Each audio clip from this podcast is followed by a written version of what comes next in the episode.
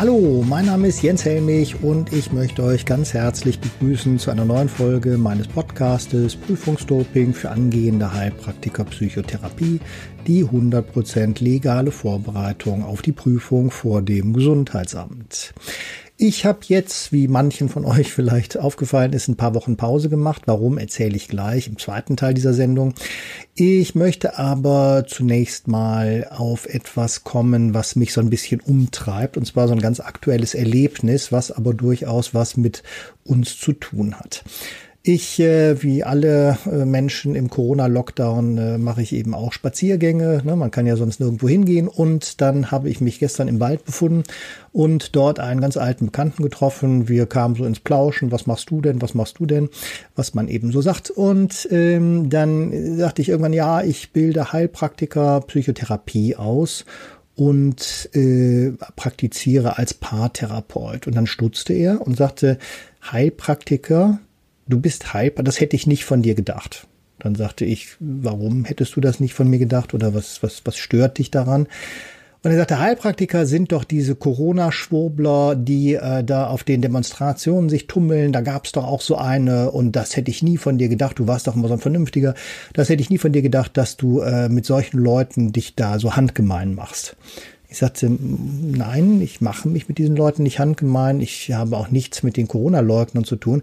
Aber was ist denn da für dich so die Verbindung dazwischen? Wie kommst du denn drauf? Ja, sagt er, da gab es mal äh, so eine Frau, äh, die da äh, so an der Speerspitze stand und die sich da auch ganz unmöglich gemacht hat. Und ich sagte, ja, das war eine Heilpraktikerin, eine sogenannte Körperheilpraktikerin. Ich bin aber Heilpraktiker Psychotherapie. Das ist was ganz anderes. Nein, sagt er auf gar keinen Fall, das ist überhaupt nichts anderes, das ist ein und dasselbe. Dann bin ich so ein bisschen ins Grübeln gekommen äh, und dachte nun, es gibt offenbar mittlerweile Vorurteile gegenüber unserem Berufsstand oder unserer Tätigkeit und möchte hier doch mal so ein bisschen Klarheit schaffen. Wir haben auf der einen Seite das Berufsbild des Heilpraktikers des großen Heilpraktikers, sagt man ja zum Teil auch, des Körperheilpraktikers ist so der, der andere Begriff. Ein solcher Heilpraktiker hat eine Heilerlaubnis und er darf alternativmedizinische Verfahren anbieten. Also sprich, ne, man spricht auch von komplementärer Medizin ja. Das heißt, er darf äh, Dinge tun zur Behandlung von körperlichen Erkrankungen, ähm, die ein Arzt zwar natürlich grundsätzlich auch tun darf, selbstverständlich. Ein Arzt hat hier eine vollständige Heilerlaubnis, die aber entweder von den Krankenkassen nicht abgerechnet werden und deswegen auch für Ärzte wirtschaftlich uninteressant sind oder die sehr viel Zeit benötigen, ja, oder deren Wirkung eben doch nicht so wissenschaftlich validiert ist, würde man sagen, wie man so meint. Ja, also beispielsweise ist etwas wie die Lymphdrainage. Ja, die Lymphdrainage ist ein Verfahren, da geht es darum, äh, sozusagen die, die Lymphbahnen zu, zu befreien, ja, und beziehungsweise den, den, den Fluss der lymphatischen Flüssigkeiten im Körper zu verbessern. Das ist eben eine Form der Massage. Das dürfte selbstverständlich auch ein Arzt machen, aber tatsächlich wird das von Ärzten kaum angeboten, weil es dann auch sehr, sehr teuer würde, sondern stattdessen ist es eben so ein komplementärmedizinisches Verfahren, was eben Körperheilpraktiker durchaus anbieten. Dieses Verfahren kann sehr sinnvoll sein und wie all, bei allen, ja, bei allen Dingen geht es immer darum, möglichst gut ausgebildet zu sein in diesem Verfahren. Ja, das heißt, man kann Kurse belegen und dieses Verfahren der Lymphdrainage äh, erlernen. Sowas wie eine Heilerlaubnis gibt es natürlich nicht, aber wenn sich dann jemand in eine Heilpraktikerpraxis begibt und dieses komplementärmedizinische Verfahren dann halt als Dienstleistung kauft, ja, weil er äh, an bestimmten, ja, sagen wir mal, Verstopfung der Lymphbahn leidet, um es jetzt mal ganz kurz zu fassen, dann kann das funktionieren oder es kann nicht funktionieren. Es kommt mit Sicherheit darauf an, wie gesagt, wie gut der oder diejenige daran ausgebildet ist. Und das Ganze ist dann eben eine private Dienstleistung, die eben auch privat bezahlt wird. Die Krankenkassen kommen dafür nicht auf.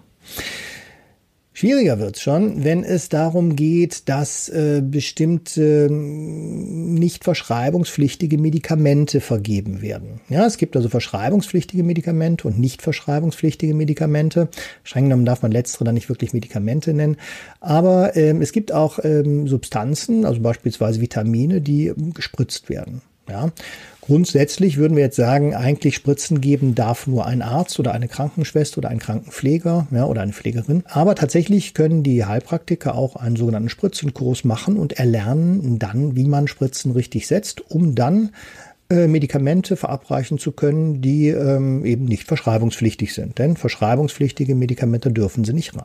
Jetzt kann man sich natürlich fragen, ist das eine gute Idee? Ja, immerhin ein Krankenpfleger, eine Krankenpflegerin, eine Arzthelferin werden ähm, unter Umständen jahrelang in diesen Verfahren ausgebildet. Also wir sprechen jetzt vom Spritzensetzen. Und ein Heilpraktiker oder eine Heilpraktikerin lernt das an einem Wochenende. Es ist natürlich hm, Ermessenssache. Der eine beherrscht dieses Verfahren danach, der andere beherrscht es danach nicht. Aber es kann natürlich dann doch zu bösen Unfällen führen. Ja, jetzt könnte man sagen, nun denn, derjenige, der sich an einen Heilpraktiker wendet, ähm, weiß, was er tut, in dem Sinne, als dass er eben weiß, ich habe es jetzt nicht mit einem Arzt zu tun, sondern mit einem Heilkundigen, der eben diese Therapieerlaubnis hat. Und dieser Heilkundige, hoffen wir mal, beherrscht sein Handwerk.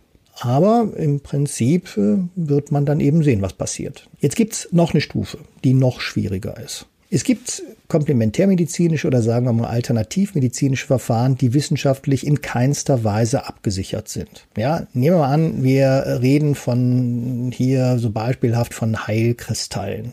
Es gibt die Vorstellung, dass wenn man bestimmte Steine oder Kristalle in Wasser legt, äh, dieses Wasser dann in irgendeiner Art und Weise energetisiert wird. Und wenn man dieses energetisierte Wasser dann auf den Körper aufträgt oder trinkt oder was auch immer damit tut, dann verbessern sich in irgendeiner Art und Weise die Schwingungen des Körpers und man wird gesund oder gesünder oder was auch immer.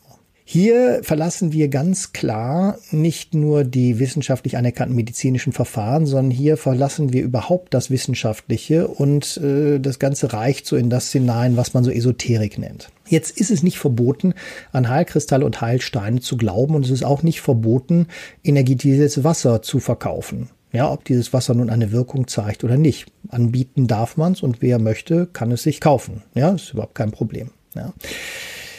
Problematisch ist das Ganze ein bisschen dadurch, wenn wir jetzt immer sagen, wer heilt, hat Recht. Ja, das ist so eine, so, so, so eine alte Floskel. Ne? Also ganz egal, äh, was wir, äh, wie viel Kritik wir äußern würden, ne? wenn dieses energetisierte Wasser, bleiben wir mal dabei, jetzt tatsächlich äh, von einem Hautextrem äh, sozusagen äh, abheilen lassen sollte, dann könnte man natürlich sagen, gut, okay, dann ist das so, dann hat dieses Heilwasser eben das Hautextrem äh, verbessert, ja, beziehungsweise geheilt, ja, oder die Schmerzen hat abklingen lassen.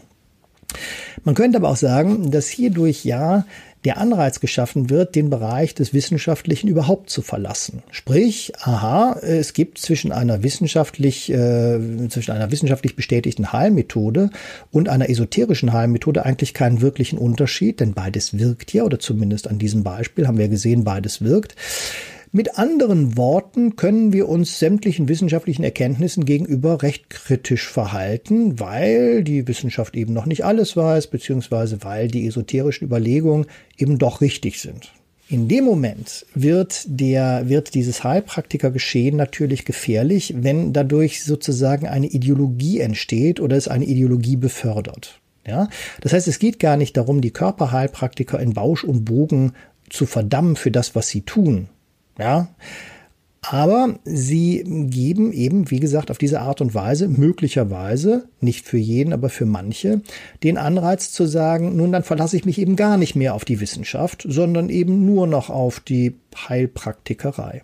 Jetzt leben wir in Zeiten, äh, wo, ein, äh, wo ein Virus uns krank machen kann, potenziell, und äh, die große Frage, die jetzt gesellschaftlich äh, geführt wird, ist, sollen wir uns dagegen impfen lassen? Darf es so etwas wie Zwangsimpfungen geben? Sollte es so etwas wie Zwangsimpfungen geben? Gibt es Impfrisiken? Gibt es Impfschäden? Das ist so eine Diskussion, die wird schon lange geführt. Ähm, nur durch diese, durch dieses, sagen wir mal, diesen esoterischen Zugang zu der Krankheit oder zu Krankheit und Gesundheit überhaupt, ja, wird diese Diskussion ähm, nachhaltig sehr, sehr negativ beeinflusst, meines Erachtens. Wir müssen uns schon, müssen schon darauf bestehen, dass wir in einer Welt leben, die durch wissenschaftliche Modelle erklärt werden kann. Ja, und ein wissenschaftliches Modell ist nicht dasselbe wie ein esoterisches Modell. Das unterscheidet sich ganz grundsätzlich voneinander. Warum und wieso, das sei jetzt erstmal dahingestellt, das können wir an anderer Stelle mal überprüfen. Der Heilpraktiker Psychotherapie wiederum hat zwar auch eine Heilerlaubnis, dann für den Bereich des körperlich-seelischen, aber er äh, benutzt grundsätzlich, und das ist das, worauf ich zum Beispiel für mich bestehe, wissenschaftlich, äh, wissenschaftliche Methoden. Ja, ich bin beispielsweise Gesprächstherapeut nach Rogers beziehungsweise nach Viktor Frankl. Das sind wissenschaftlich absolut abgesicherte Therapieverfahren. Die werden zwar von psychologischen Psychotherapeuten in Deutschland nicht angeboten bzw. nicht angewendet und sie werden auch nicht von den Krankenkassen refinanziert. Deswegen sind auch meine Dienstleistungen rein private Dienstleistungen. Aber nichtsdestoweniger fußen sie auf einer wissenschaftlichen Grundlage. Dass diese wissenschaftliche Grundlage nicht von den Krankenkassen äh, bezahlt wird, auch wenn sie von ihnen akzeptiert wird, ja, das ist jetzt erstmal Schnuppe dabei. Ne? Das ist dann halt schade für meine Patienten, die mich eben privat bezahlen müssen. Aber ähm, ich bestehe trotzdem darauf, dass ich etwas wissenschaftlich absolut abgesichertes anwende, ja, nachdem ich es über mehrere Jahre erlernt habe. Es ist schon ein Unterschied zu einem halbnachmittäglichen Spritzenkurs, den ein Körperheilpraktiker erworben hat und der jetzt glaubt, er könnte irgendwelche Injektionen setzen mit möglicherweise selbstgekochten Kräuterauszügen. Im Grunde genommen habe ich versucht, meinem Bekannten diesen Unterschied klar zu machen, so wie ich das jetzt nochmal wiederholt habe, und würde darüber gerne mit euch ins Gespräch kommen. Wenn ihr Lust habt, zu diesem Thema ähm, einen Kommentar zu schreiben oder mir eine E-Mail zu schreiben, macht das gerne. Ja? Und dann äh, finde ich, kann man diese Diskussion durchaus fortsetzen, denn auf der einen Seite sollte man kritisch mit dem Thema Heilpraktikerei umgehen. Auf der anderen Seite sollte man auch das Kind nicht mit dem Bade ausschütten und jetzt meinen, wir müssen im Namen der Wissenschaft jetzt einen ganzen Berufsstand verdammen, nur weil die politischen Zeichen so stehen oder so sind, wie sie sind. Ja, das wäre für mich also schon wichtig. So, das andere ist, das ist jetzt so ein bisschen in eigener Sache. Ähm, ich habe, hatte ja am Anfang gesagt, ich habe diesen Podcast für ein paar Wochen jetzt äh, sträflich vernachlässigt. Ähm, der Grund dafür ist äh, derjenige, dass ich endlich, endlich, endlich meinen Online-Heilpraktiker-Kurs fertiggestellt habe. Ja, das heißt, ihr könnt jetzt über Podia äh, mich sozusagen häufiger sehen, wenn ihr möchtet. Und ich habe in insgesamt 70 Stunden Video ähm, das gesamte Wissen für den Heilpraktiker Psychotherapie, jetzt sind wir wieder bei dem Heilpraktiker Psychotherapie zusammengefasst, habe ähm, euch Lernkärtchen gemacht, bin gerade dabei, noch ein Lehr Lehrbuch zu Ende zu schreiben. Das müsste aber jetzt diese Woche fertig werden und hochgeladen werden. Und ihr könnt diesen Kurs benutzen, um euch auf die Prüfung vor dem Gesundheitsamt vorzubereiten. Ähm, die Idee dazu ist natürlich aus dieser Corona-Zeit gekommen, denn ähm, ne, momentan geht man halt nicht so gerne aus dem Haus, beziehungsweise Kurse in Heilpraktikerschulen, die alle einen guten Job machen, darum geht's gar nicht, sind aber trotzdem nicht gut besucht, weil die Leute eben Angst vor der Ansteckung haben. Und deswegen dachte ich, ist jetzt vielleicht ein äh, Corona-Online-Videokurs genau das Richtige. Wenn ihr euch dafür interessiert, schaut mal auf der Plattform Podia beziehungsweise geht auf meine Homepage www.prüfungsdoping.de. Da ist dann so ein Link dann halt hin zu diesem Kurs. Damit komme ich für heute zum Ende. Ich äh, hoffe, es hat euch gefallen. Ihr habt ein bisschen was mitgenommen und ich würde mich freuen, wenn wir diese Diskussion um den Heilpraktiker Psychotherapie und den Körperheilpraktiker fortsetzen können. Damit sage ich eine schöne Woche und ich hoffe, wir sehen uns in der nächsten Woche wieder bei einer neuen Folge meines jetzt wieder ganz regelmäßigen Podcastes und meiner Videos. Bis dahin, euer Jens Helmich von prüfungsdoping.de.